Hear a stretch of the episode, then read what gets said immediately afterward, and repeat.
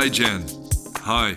So, how many how many participants or company members do you currently work with, um, and how long have they been with the company working with yourself? Hmm, that's interesting. So we've got eleven trainee actors, um, and two of them are founder members of the company. So they've been in it as long as I have, um, and that's so since 2000. They were in the research and development in 2011. Then a num two more joined in 2015 when we were making Kosoku, and then we recruited um, the two four. The rest of the, the rest seven six of them came to actor training when that started in 2017 and interestingly we've had a new recruit during lockdown but it was a um, very talented young man who was in our community group um, wanted to do more and um, his mom said can he come? He was due to come to actor training. He'd auditioned and he was due to start in september. And in april his mom said can he come? Because nothing else is happening. There's nothing else for him to do. We said yeah great come over. So he joined then, uh, but he had been in the community group. So there's another 12, I think, currently. Fluctuates between 10 and 12 in the community group on a Wednesday, the hub. And again, some people have been with us for years, some people are a bit, little bit newer. So there's always a kind of a core, and then others may start in the community group and then move into the actor training.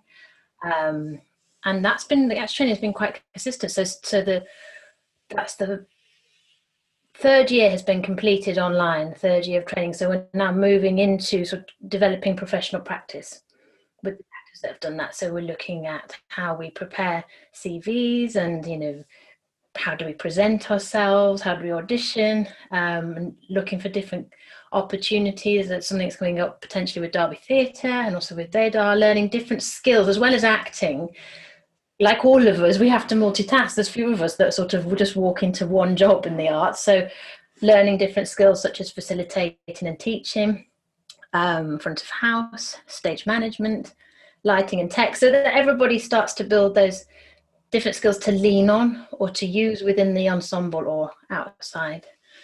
Um, but yeah, back to the numbers, we also have, we, we work with schools and organisations. We're part of the Derby Reimagine SEND hub and we've been doing work online as well with them with the five special needs schools and um, i think we've had about a reach of about 200 on some of our online work you know the video workshops for the yeah so it's it's um it's gone quite far, the reach has been quite far and wide which is which is great and we still just keep tapping on the doors of those schools and organizations who are struggling and say oh it's too difficult it's too complicated but we've managed to ease a few schools in and say, no, it is okay. It, you know, we can set it up digitally.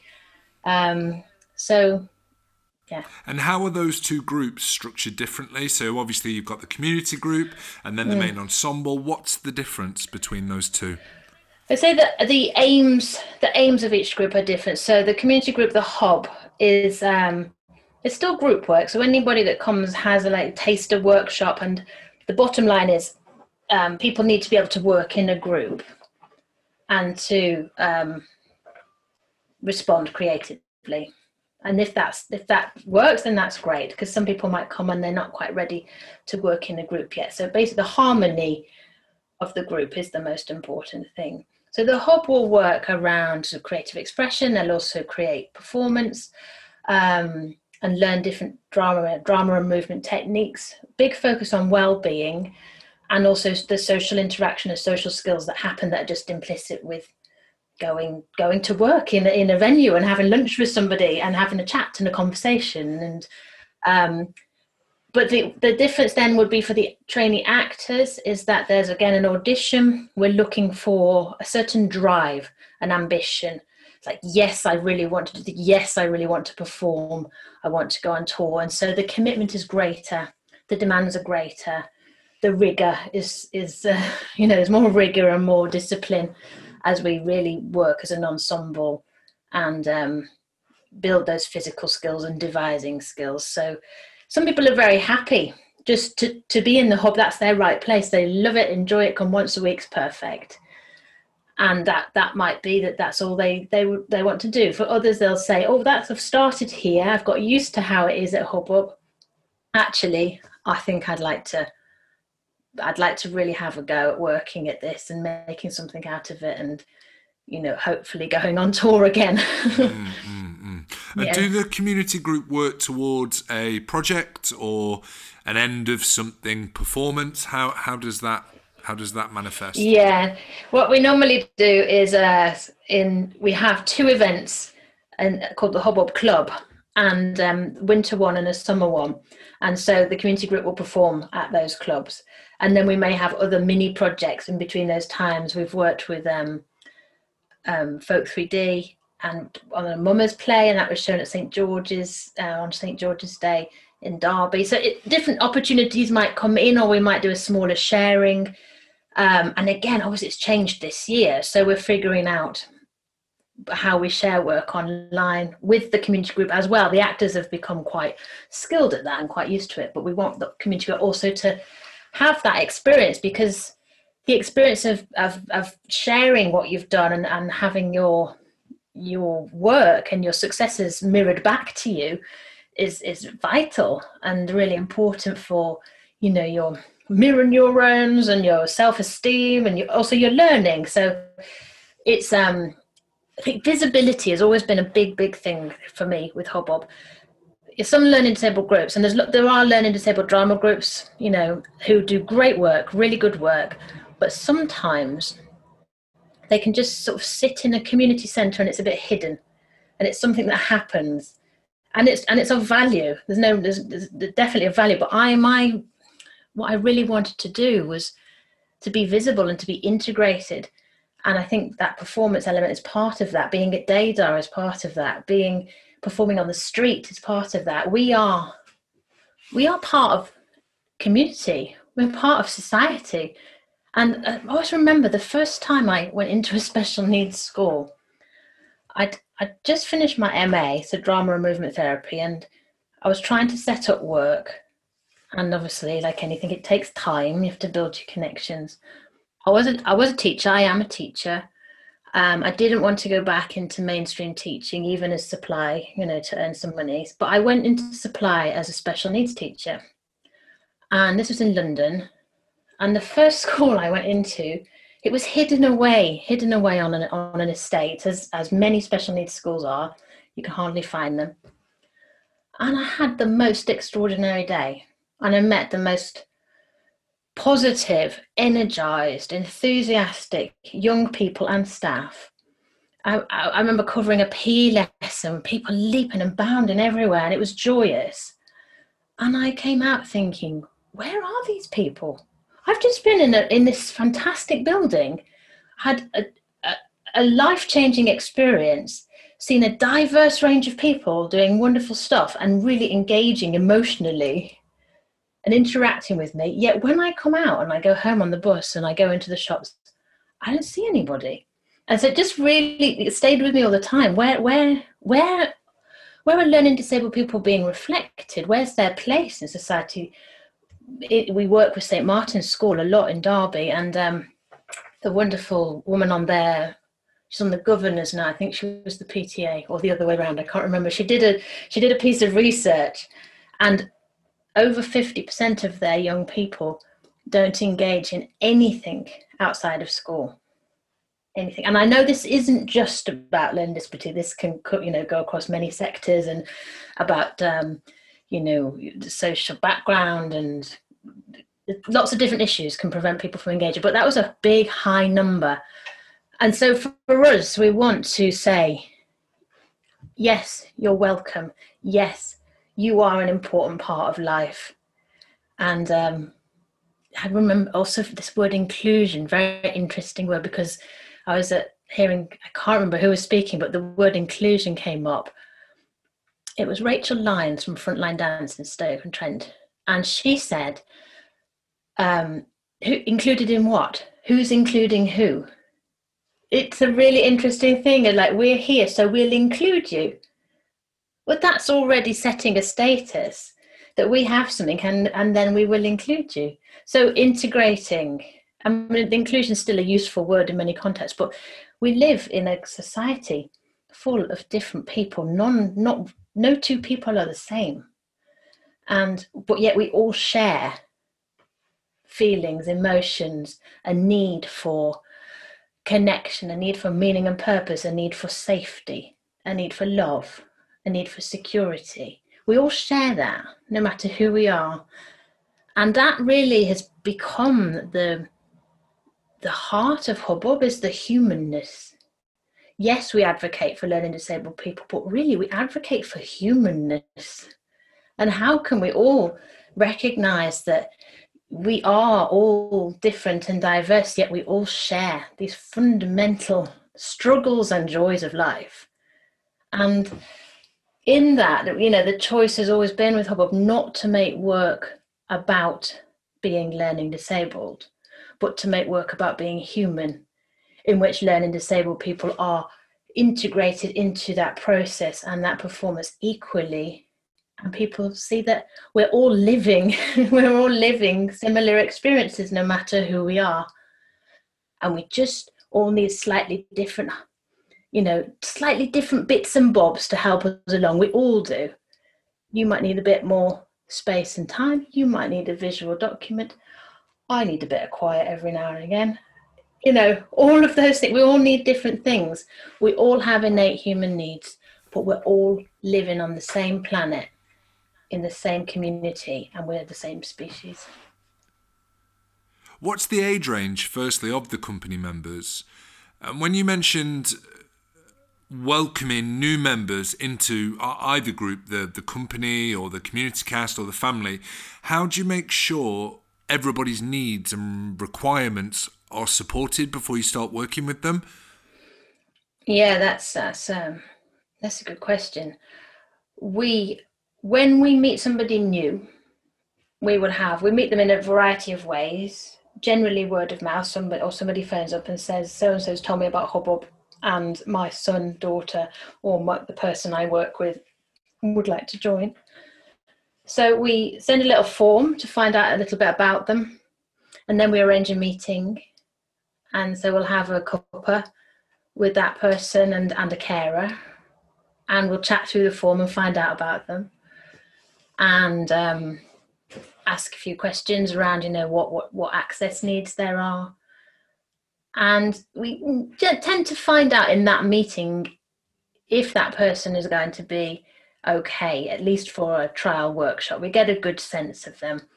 Um, and that's that also comes from our observations of somebody or uh, that we're very intuitive as well. We get a feel for somebody, we get a sense of them.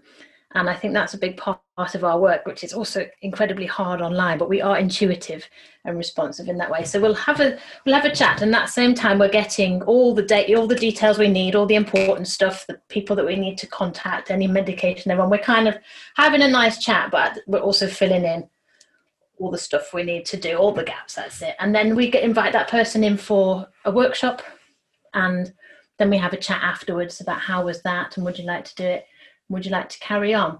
And we we keep it there really and keep an keep an eye on how that person is developing over the first few weeks. And if there's any issues we'll contact you know a carer and have a chat. So usually if somebody is right for the group they just kind of slot in.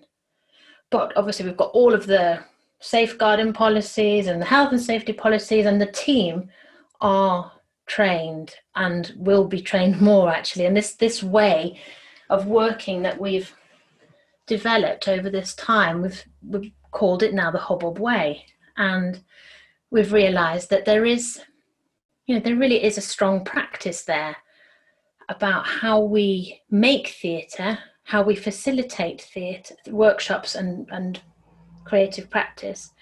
But even this year, even further, we've been looking at the Hubbub way is about about everything we do. It's about how we communicate. It's how about how we run meetings. It's about how the company is structured. It's about how we market all of our marketing. And so that's become almost a, a language and a philosophy for the company, um, which I find really exciting because when people come in, we can share our values we can share the way that we're doing things. This has all got to be it's all still very much in process because i haven't written it down or said it. It's just working on it. It's just this it's just a i've got such an accumulation of ideas. Um actually january and february i will be writing it down and making sure that we've got it captured it as well as a documentary that we've made with adam robertson from the beginning of the development process of the drum which we'll probably talk about in a minute and the hubbub way so that was um looking at when we were working with Helen Baggett from Gecko and devising the piece, what was happening in the room? How do we make this room, this rehearsal room, a safe and creative space to be for everybody, and particularly for our learning disabled actors who would not normally have access to a, a rehearsal room? And you know, the same practice will then filter down into the, the community groups, into the schools groups, and that's the method we run. You know that's that's our methodology. And the safety comes through the ritual a lot of it. The safety and the um the ease that the, the people so that people feel at ease to create. And we realize that also the ritual that we've created was the reason why we could transfer to online work so easily because we had a structure. We knew what we did. When we meet, this is what we do. This music plays. We greet each other in a certain way. We follow a certain warm up. We lead into practice in a certain way. We lead out in a certain way. And there's, there's just structure and routine. And in the safety of that structure and routine, there's then space in between, which is one of our favorite phrases the space in between to create. But the but the ritual is the holding space it's the container for that creative process to happen. And we were amazed to see that that transferred onto zoom because we kept the ritual and the routine the same. And so everybody knew what they were doing even though they were looking at a screen and looking at little boxes.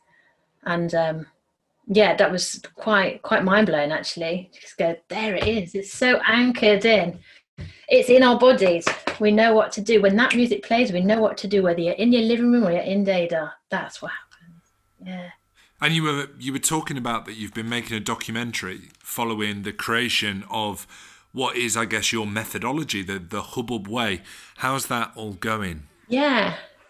Well, that was when um, we started working on developing a new show um, at the end of I'm going to get my years model at the end of 2019.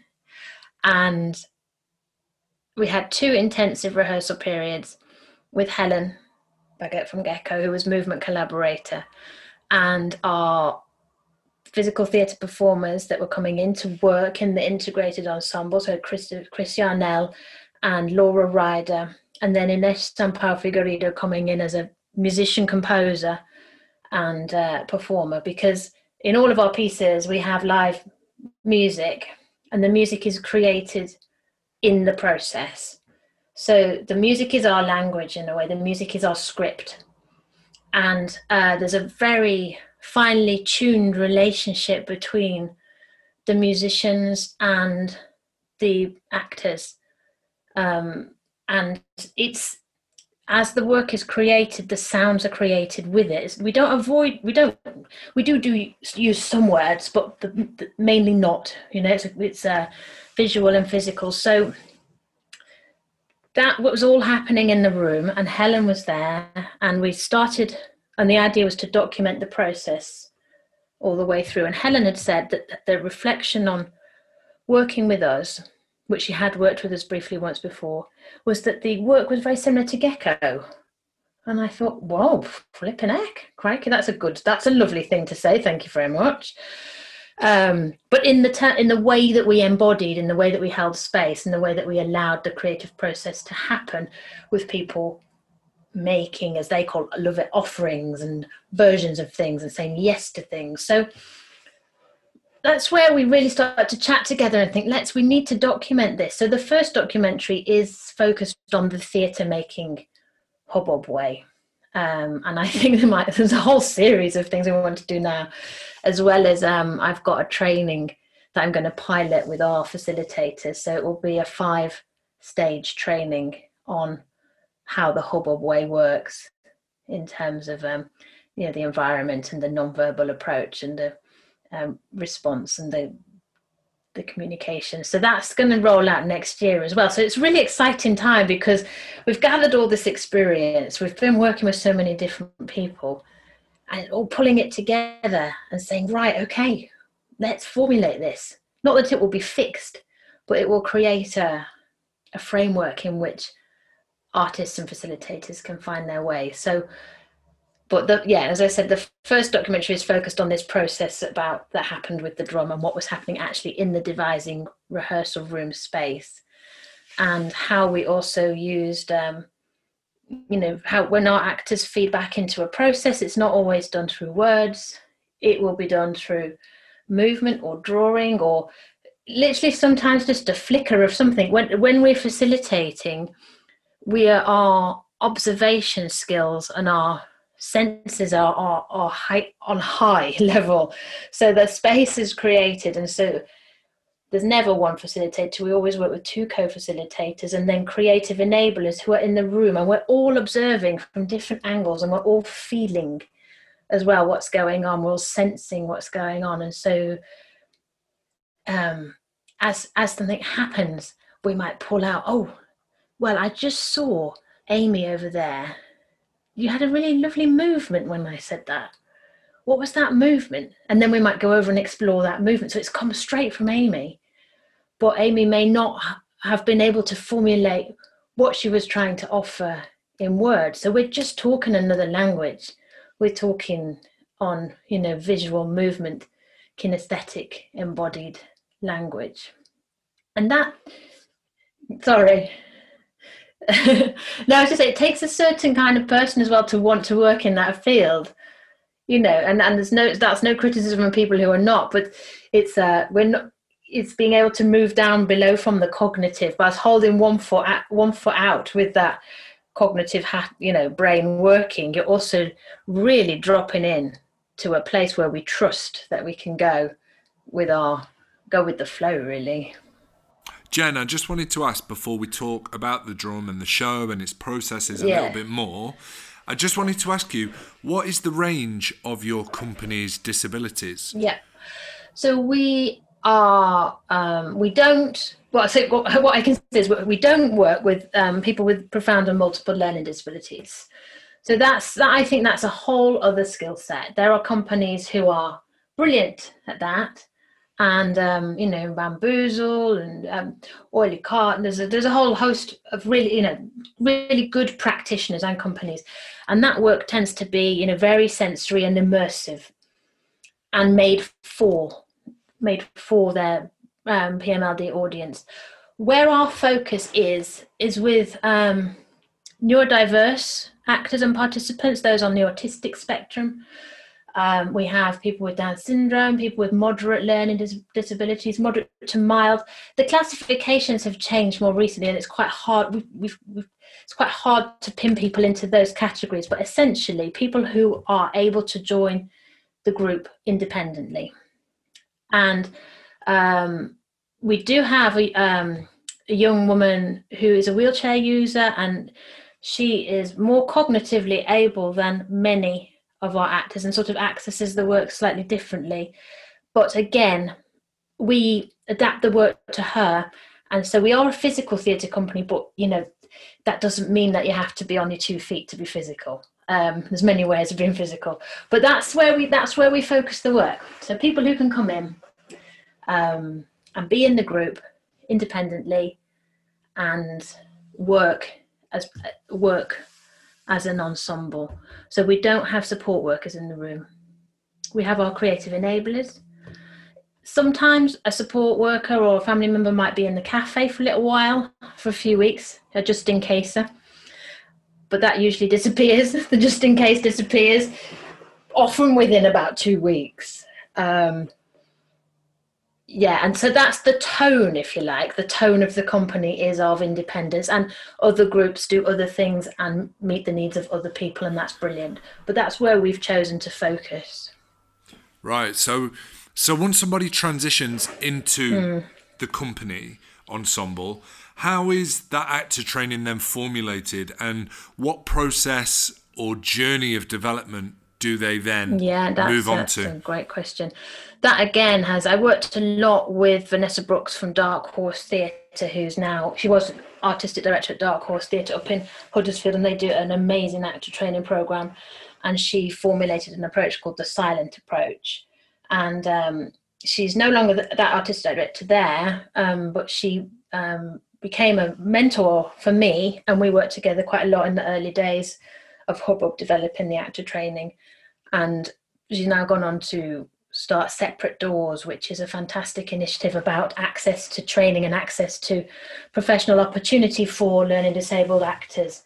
And that's uh, there's four companies who are part of that. So it's us, Access All Areas, Hijinx, and Dark Horse. And she also works with RADA and the National Theatre and all the big names. She's got all the big names engaged in trying to make get this get this work out there and tell people about, you know, amazing learning disabled actors and it is possible. So I worked a lot with her and we looked at the what was needed and the structure. And she also, within her silent approach, there were a lot of parallels with the way that I'd developed the hubbub way and that had stemmed from my drama and movement therapy training as well. Come from the sesame approach around ritual and uh, embodying and being really present and opening up um, an empty space, if you like, for the creative process. And she had a very similar thing and about authenticity.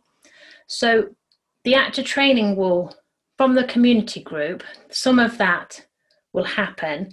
But if somebody then comes into actor training, we begin to look more um, with more focus on presence and being able to hold yourself as an actor, your your body. We use Laban movement to develop a movement vocabulary. We really do spend quite a lot of time on on on neutral, finding neutral, which uh, Vanessa once said to me, if your actors find neutral, then you're winning, because that's one of the hardest things to do. So a lot of time in neutral, some work on the voice. that We haven't done an awful lot on the voice, but we're bringing that in some more, which is great. Um, and then there'll be exploration, devising, ensemble work.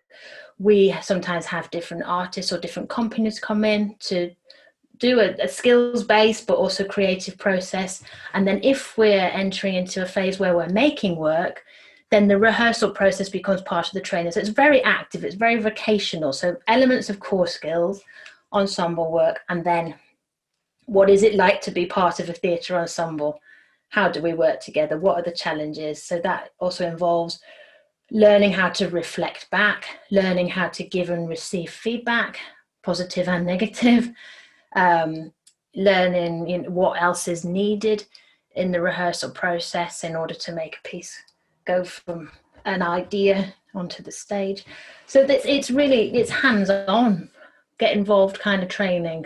And as I said, we've just come through the first cohort, and it's a question now. I've, I've got questions about how we develop and what you know that I don't have any answers right now, but we're constantly reflecting, constantly reflecting on on what the next what's the most meaningful way forward. I never want anything to become tokenistic or just have cohorts of people coming through the door and then going out the other side and then just leaving people with no nowhere to go. I have to just realised it probably comes back to when I first went to university and did drama at Central. I did that and then I came out the other side and had no idea what I was supposed to do. So I don't ever want to do that to anybody to say, well, you've done a training, there you go, have a certificate, off you go. So we're looking now at the the, the hubbub theatre company itself. So those actors who are ready and who have really worked at their stamina and their skills, um, re- they're ready for the next step. And so now we're looking at professional opportunity with us and outside with other companies. And thankfully, slowly, slowly, slowly, the world is opening up a little bit. Despite COVID, I've had more phone calls about from casting agents looking for a learning disabled actor than I ever have. Slowly, the profile is raising. I'm hopeful because of the Arts Council agenda and you know the lots of the, the spotlights on diversity um, and access and the you know we shall not be removed movement and many good things that have happened this year. We can we can start to put more of our actors in a more visible place. Yeah so is there a moment where you're then encouraging members to journey onward away from hubbub uh, and where where does that moment happen? You know it yeah that's all. We haven't had that yet.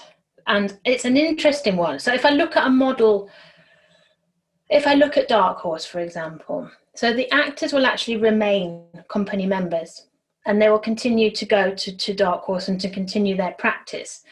And that's a really important part of it because again just to say well you've done your training with us now bye bye it just to go to a, a cpd workshop wouldn't be accessible for a learning disabled actor.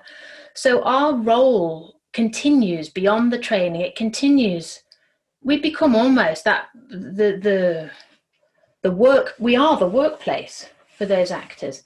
So as well as offering CPD um, and ongoing training and meaningful creative activity, which works on many levels, you know, as professionals and as being well people.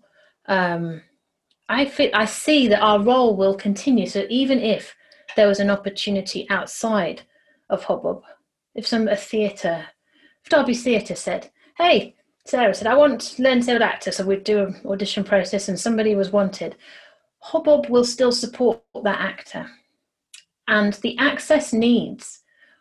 So, for, if if an actor was recruited who needed a um, BSL interpreter, that would happen. If an actor was recruited who needed a ramp, that would happen. Our actors need a creative enabler, and because it's communication is is the barrier, and often rehearsal rooms, audition processes, life in general goes too fast, and there are too many words, and so. I mean, it was wonderful to hear Sarah on Departure Lounge on the panel discussion talking about slowing down and that the pace and Lyn Gardner saying the pace of this year has suited many disabled artists. And it's true. And it also suits me. You know, I I also get overwhelmed and oversensitized um, by too many words, too much stuff. So I think that I'm quite suited to working in my field because I, I, do have a sensory, a, sensory sensitivity, and um, but our, so our role will be and and it'll be interesting as this as this develops to take our actors to opportunity. Anna, a couple of years ago, had an audition with Extraordinary Body. She's an amazing physical performer, a circus artist, um, and she, you know, on our not so quite revolution of kind of, she's the one up in the air doing the straddle splits, and she's she's wonderful. So she auditioned, and we went, and we did take mum at one point, and that was we were the bridge for her and I was and I also was in the room as as this work was happening to if something was being communicated in a way that Anna couldn't understand then my job or if it was Emily who was there sometimes a creative enabler we would say Anna what is asking you is and then we would just simplify the question or sometimes just model it. So the, the role of the creative enabler and there is that is the access need is to be able to understand or have a good relationship with the, the actor. And it is about relationship there's no one answer you know. People say well, how do i work with somebody with a learning disability so well, get to know them? What like you know? Yeah of course there's a few things that are important. Use less words slow down tune in you know.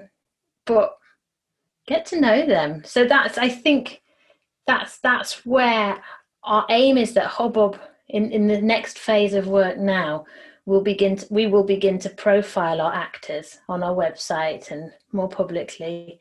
And then if somebody if an opportunity comes we will support that actor out there. And then we'll we'll learn as we go along which is what we always do. We learn we'll we'll come up against some challenges we'll figure them out. But as long as other organizations, mainstream venues, or whoever is programming or looking for artists are willing to slow down and work alongside us, and find out, then we can all sort of really make a big difference. Yeah. Where did you find or how did you develop that title or that role of a creative enabler? How did that come around? Is that um, an idea from a company's other companies that you've worked with, or is that something that's, or is that something that's organic to Hubbub? Mm. That's a good question. I don't. I didn't come up with the name, and I can't remember which company did. It's a widely used name now. I know Access All Areas use it, and Open Theatre do. Um, there are many yeah, and the Creative Minds is a national network of learning disabled arts organisations of all different um, art forms. So it's become a, a known name. I've always known that we needed extra people in the room, and when we had extra people in the room, it it because of the working alongside and the modelling and the uh, nature of the integrated work, so not just having learn disabled people in the room all the time, and also on that very practical note of safety and safeguarding and it just takes more people in the room. So you can have your facilitator. So and we tend to have now two co-facilitators and a creative enabler and in terms of managing a room modeling a room being, being alongside reading reading the meta communication so what's happening what's being communicated but it's not verbally um, that's always happened. And I, in my drama and movement therapy training as well, we didn't go out alone, we worked in twos because you can see something. And when you're working intuitively, you might feel it, but you have to question it because obviously we're, we're, we've all got our own stuff. So is that is that me having a reaction to that, or is that something that somebody's communicated to me? So if we work together, we can talk that through and go, "Did you get that? I felt this. What was happening there?" So that the extra people just fabulous. And and they're brilliant at you know oh quickly we needed this we needed that. It's almost having a you know an, an assistant stage manager in the room all the time. And so then i just i started using that. I heard the phrase creative enabler. I thought what a brilliant phrase. Every, this is this is um when we're trying to talk about the access requirements and access needs of learning disabled artists as a national movement.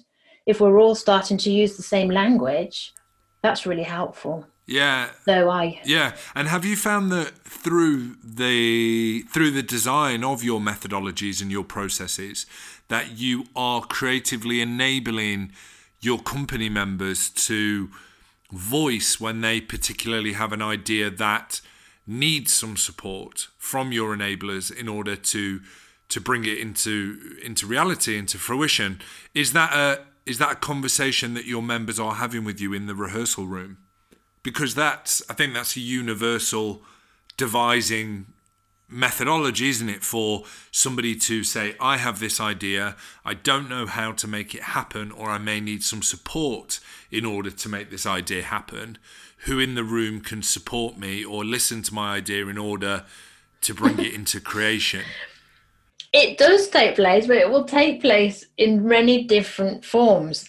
So, and I've got lots of examples to this question that will run across a whole spectrum. So we have one actor who's got a film he wants to make, and he can articulate that. He knows what he wants to make. He's written, he's written a film story. Film. It's not a script, but he has the outline of a story.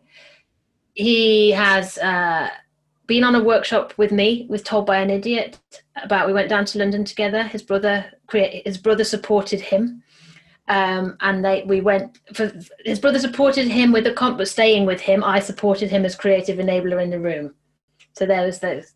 And then uh, so we worked with um, paul hunter on the cool cousin workshop which is about the relationship between cinema and theatre. So that was great. We've worked with we made a film with told by an idiot as well and um, barrett was the lead in that and led a lot on the role of that that film. But he has a film to make and he we have we will help him make that film. He doesn't want to make it now he wants to make it after lockdown. And we're just looking for bits of funding but he is very much the driver of that project. Um, a couple of other actors can also articulate that i want to do that. I'd like to create this and so we can follow it. Some of the actors won't and don't do that. However their offerings um, are really that then it's almost like we need to generate a space where we trigger the thinking or we ask a certain question. It needs to be elicited. The responses need to be elicited and then we can follow. Other people are just really really happy being in an ensemble. So uh, it, it's, it's many different things and then um, izzy is a training as a stage manager assistant stage manager. She's learned loads she's she's really now pretty much you know she's a support facilitator and a creative enabler for the school's work. How much do the aspirations of the company members shape your program or the offer for the company members?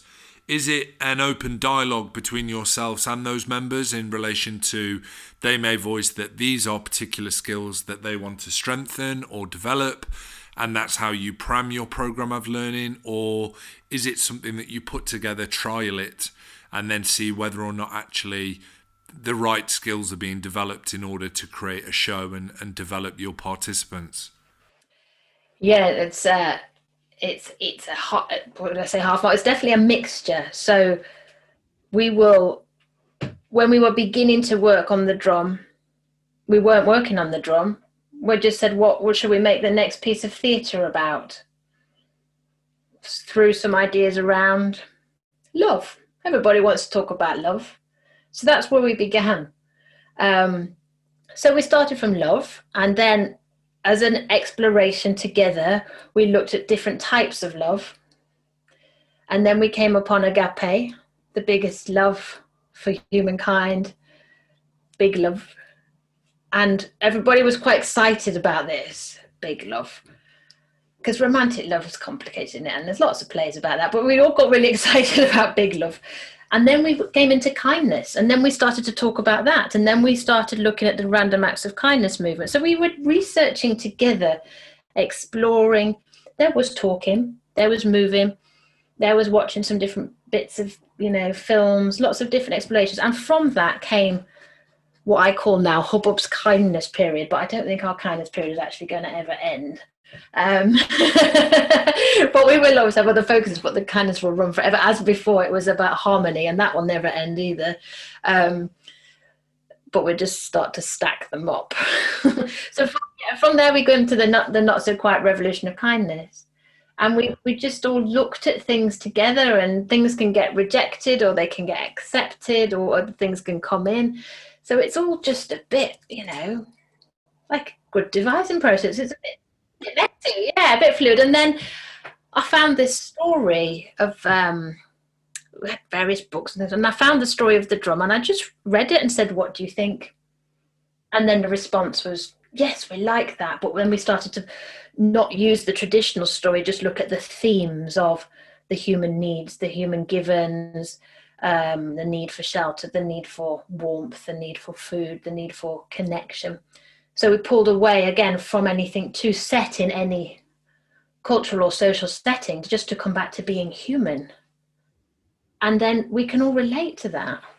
And then we explored, and a beautiful scene happened um, with Tom, one of our actors, and we, I, we were asking people just to draw some of the things from the rehearsal process so that we could see what was happening in their imaginations and their psyches, just to draw some images. And Tom drew this picture, and it was a, a man, and it was all icy blue, and there were all these jagged edges around it. And actually, that was where the scene, The Shivering Man, started from. It started from his drawing. So then we, we took him and we said, okay, you be that part of the drawing. And these these jaggedy shapes around the edges, what is it? And he started shivering. And so we started to move and to shiver with him. And then we started to build up this physical scene. I think we made that scene in about an hour and it hasn't changed since. It was so powerful. It was like there it is. It was paul it was his. He owns it. He loves it. That's his character. And then we started playing it with object manipulation around it with helen and um, you know the beautiful gecko style of bringing objects and flying around about this man losing his job losing his keys losing his house losing his family and left shivering in a box. Um, but it was that, that's I would say probably one of my favourite devising moments. It was so truthful, and Tom's connection to that character is extraordinary because it came, yeah, it came from right inside him. so, along with the drawing and the illustration, what other devising methodologies do you rely on on a frequent basis to, to generate work? Yeah, lots of moving, lots and lots of moving, mirroring. And sorry, what does so what does that look like? How do you go about practically delivering that? It really varies. Um, it would it might well, we do a lot of work around Laban first of all to get the basic movement skills. We do a lot of mirroring and shadowing. We might then um, take a scene or an idea and think about an emotion and start to move with that different emotion or you know sometimes we would just break into a small group and have a facilitator or a creative enabler in each small group and we'd figure things out and say you know let's try this and what would you like to do and so finding ideas in the small groups there's so many different ways i'd say that probably you know very similar to a, another rehearsal room. However, the communication is just is just very different about how we're doing it, and the observations around the ideas being gathered from from the movement. And I will then go away and have a big pile of paper on the floor and I draw. The script is like full of diagonals and zigzags and lines because they're actually patterns and shapes of movement. So there are very few words. And uh, the it's um Inesh works with us now, but previously we worked with Matt Marks, and and I would have this this big pile of paper with shapes and dots and squiggles on it, and I'd say, Matt, that's the script. He went, yeah, brilliant, and off he went and played shapes and dots and squiggles in his music. I mean, absolutely, he's not with us anymore. He's a wonderful musical genius, and um, and Inesh is too, which is marvelous. But that's sort of we're playing on these impulses of what then the musician will for example, we'll, we'll drop a, a character, let's say the old lady, for example, and we'll start moving, and we'll all be moving as the old lady. And then the musician start adding some sound, and then we might drop in a little idea, and then just exploring and then pulling things out and watching, and then the actors will watch each other and feedback, and we video a lot. A lot. Um, always have done even before lockdown videos, photos. So to because of the the, the, the processing of information is different. My memory is terrible, basically. So it's for me too. We've just got our catalogue, so then we'll come back and we'll look at the next the next rehearsal, some of the photos, or we'll set that as a task at home. Look at the photos, what works, what doesn't work, what do you like, and you seem to find that some of the actors will really just get if something feels right for them, they will just hold it and want to do it and, and just know that that works for me. Sometimes that can be a challenge artistically if that doesn't quite fit. So we have to have a negotiation process, as any director would in a devising process. Um, so yeah, trying to capture as much visual visual um, material as possible. So, how far were you through the development and creation process for the drum? We had, so in creative development, and we'd had three intensive rehearsals scheduled, and we'd also been working in actor training in between. We had done two intensive rehearsals, so we gathered quite a good bit of material, and I was just watching some of it before this interview actually going oh goodness me that was lovely in that room. Got me quite a got me quite emotional because we've all been just looking what how can we get through this year? What's happening next? So to look back at that rehearsal space and what we were doing. So we'd got a good framework and we had we were very excited about the third intensive rehearsal that was going to happen in may and that was also going to involve some hubbub way training with our our company and with gecko actors coming up as well. We were going to do a lovely skill share with them. So that didn't happen, um, but we did have an online sharing, and I mean that is that is available as well, and the films are available on our website to have a look at. Um, and in that, we thought, oh crikey, we've got a really good, got a really good sense of what this piece is, the story of this boy and his journey and his journey through to adulthood, and his so it's almost like a quest. He's on a quest, and uh, he he finds well, his mother we, we set it in austerity. His and his mother's struggling, and she can't give him the drum that he really, really wants. But she does find a stick, and she gives the boy a stick, and obviously that really, for a teenage lad, that's really not doing it. Um, so, but he's got this stick. But we're wondering, we're wondering about a number of things about this stick, about it being an almost a portal into this journey of his, his, uh, his discovery of himself. And the whole story is guided by these agents of kindness who look like 1930s spies with the overcoats on and the, the trilby hats. And they tell the story, they're going to carry the story on Now, I'm very, very influenced by Kneehigh Theatre Company.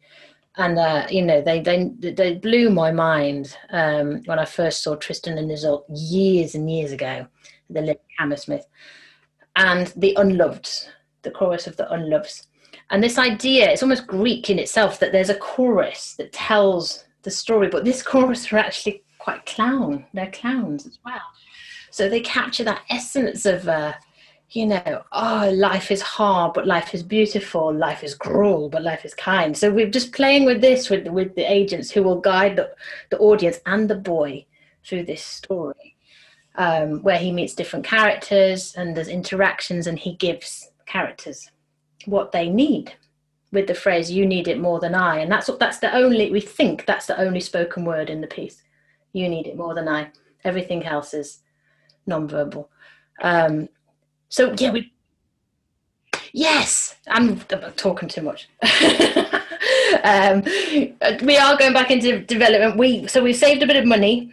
We're going to make a film of the agents of kindness. So we have a digital thing. And then we're just applying for the make the piece but we're looking at taking it outdoors. Just for you know many many reasons as you can probably understand. And um, we have been fortunate enough to get funding for an outdoor structure.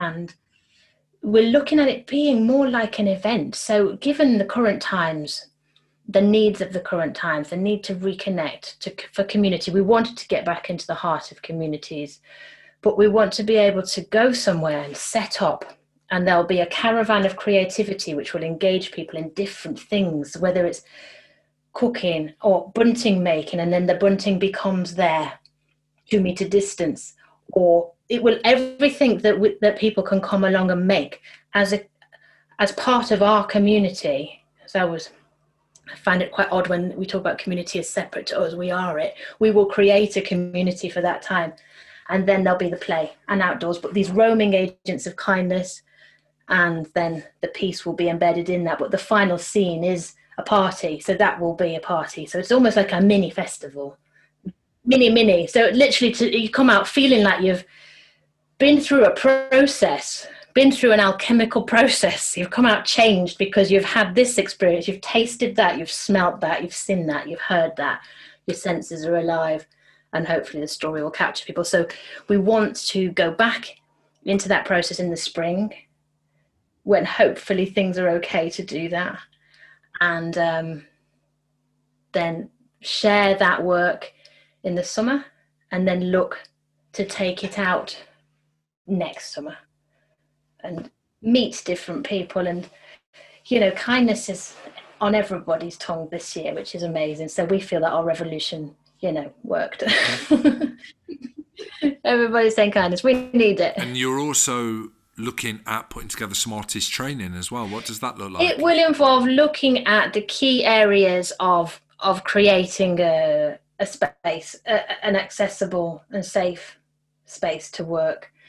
Um, the details of it, again, I'm still working on them, but I, I led a workshop also with Derby Theatre Facilitators in January. And as I was observing the the responses to the work, I kind of wrote down three key the key areas of how we manage how we manage a room and how we manage ourselves. Because I also firmly believe that, and this again came through training as a drama and movement therapist, that we are we are our tool when we're in theatre. We don't have the instrument or the you know, the paintbrush, or we can have bits and bobs, but essentially, when we're walking into a rehearsal space, before all the other stuff comes in, we are the tool. And so, for a facilitator to reflect on what do they bring into that room, how much of that space are you already filling before we even begin? So, how do we really look after ourselves and well being? Again, always coming back to that well being. How do you look after yourself? How do you manage your own energy, your own responses, your own life that might be falling apart on the other side of this door? How can you walk through here? And in this ritual that essentially we'll be, we'll, that's what we'll be training in, the, the process of doing that. How do you then create the space collectively for you know this this creative process to happen. And then we'll also look at as i said ritual we'll look at non-verbal communication styles. We'll be looking at how to manage a room non-verbally. When a room is dying when the energy's going how do you pick it up without going hey everyone da, da, da, da, with no words. How do you pick it up with no words? How do you bring a room down from chaos with no words? So a lot of that as well. Amazing so, how do people sign up? How, how do, do, they get involved? Sign up. Not the first one. There will be a pilot, but however, if we knew that people were really keen practitioners, we'd love to hear from them. And I think anybody who wants to find out more or know, then there may be I could run. You know, if there was interest, I can run an open workshop. I very much function on demand. But this, as this pilot process happens, then there will in the future be an open training for sure, whether that's towards the end of this year or the beginning of 2022, that will happen. But there may be that we have some smaller workshops. And if people are interested, they just need to have a look at our website and the email is on there, or which is hubbubtheatre.org, or email info at hubbubtheatre.org.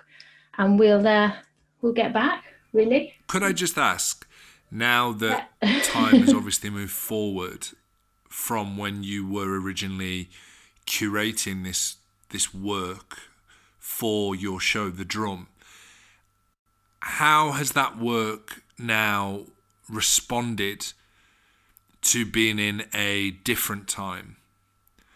Has that changed anything for you? Has it been able to give you a little bit more room for reflection and maybe sharpen some of the ideas or modify them in any sort of way so that this, I guess, so this new version of that show is responsive to now. It's not necessarily a reworking of a piece that was responsive to then, pre pandemic.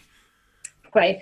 So that yeah, the, I think the themes of the drum as well, looking at reworking it and taking it outdoors and how it fits into this post-COVID world where kindness and acceptance are needed more than ever. We're also looking, the themes of the drama are also about sharing and resource sharing and um, it, embedded in our company and even more so now is the need to be environmentally responsible. Um, for me and many of our artists, it's it's just a no-brainer. That's it. That is what we have to do now. We have to respect our planet. So everything we do, from the resources we use to the way we travel, to the message within our piece is got that at the back of it. And I think for me, going outdoors, working in connection with nature as well, we're looking at the company being being more in tune with the cycles of the year. I know, like on a practical sense, that we we we're better performing and touring in April, May, June, July. Oh, it's hot and it's warm. Then we're better, you know, reflecting in the winter. So we're beginning to follow a natural pattern, which I think is a healthy process of getting in tune with our bodies individually, in tune with our world around us, and and to nature. You know, we are literally going to hibernate for two weeks. Hubbub is hibernating for two weeks in winter because rest, restoration, and the arts. We are so all passionate and we're all driven, and we can just keep keep going. And we have Hubbub have this phrase with your hands like a butterfly, keep it going with kindness. And it's like, yes, we will keep it going, but we also need to rest. And um, so that's, I think, becoming more, it will become a more powerful message in our work as well. We live on this earth, we have one earth. We all really need to think about that. And everything we do, how we act, how we live, how we make theatre, has to be uh, respectful of the planet. Jen, what I've enjoyed so much today is listening to you talk about your methodologies and your practice and how you work with your company and the ethos that is so embedded in the work that you create on on every single level and and just how universal those themes are even though on the outside your theatre company may appear to be what some people might class as specialist is is only a very very short-sighted way of categorizing the work that you do with your company. And honestly it, has been so inspiring listening no. to you and and it's that's lovely. Thank you. And it's also i think if you're working on that level about just being human i'm hoping that people will relate to it and people will come and get involved in it who wouldn't normally especially outdoors as well. It's like it it won't it will lose some of the um you know the bits and bobs around the edges of going to the theatre that sometimes get in the way for people the barriers of you know. Yeah I completely agree. I completely agree. Well, all I can say is thank you so much for your time today. I'm really, really grateful for you sharing with me how you work, your practice, the stories of the wonderful people that you work with and, and get the opportunity to make fantastic theatre and art with. So, so thank you very much. Um, and I hope this is the start of an ongoing conversation and documentation of, of Hubbub's journey. So thank you very much. Oh, it's been a pleasure. I feel quite just, it's just lovely to just sit back and talk about it all and remember. So thank you for the opportunity. It's lovely. It's lovely to talk to you.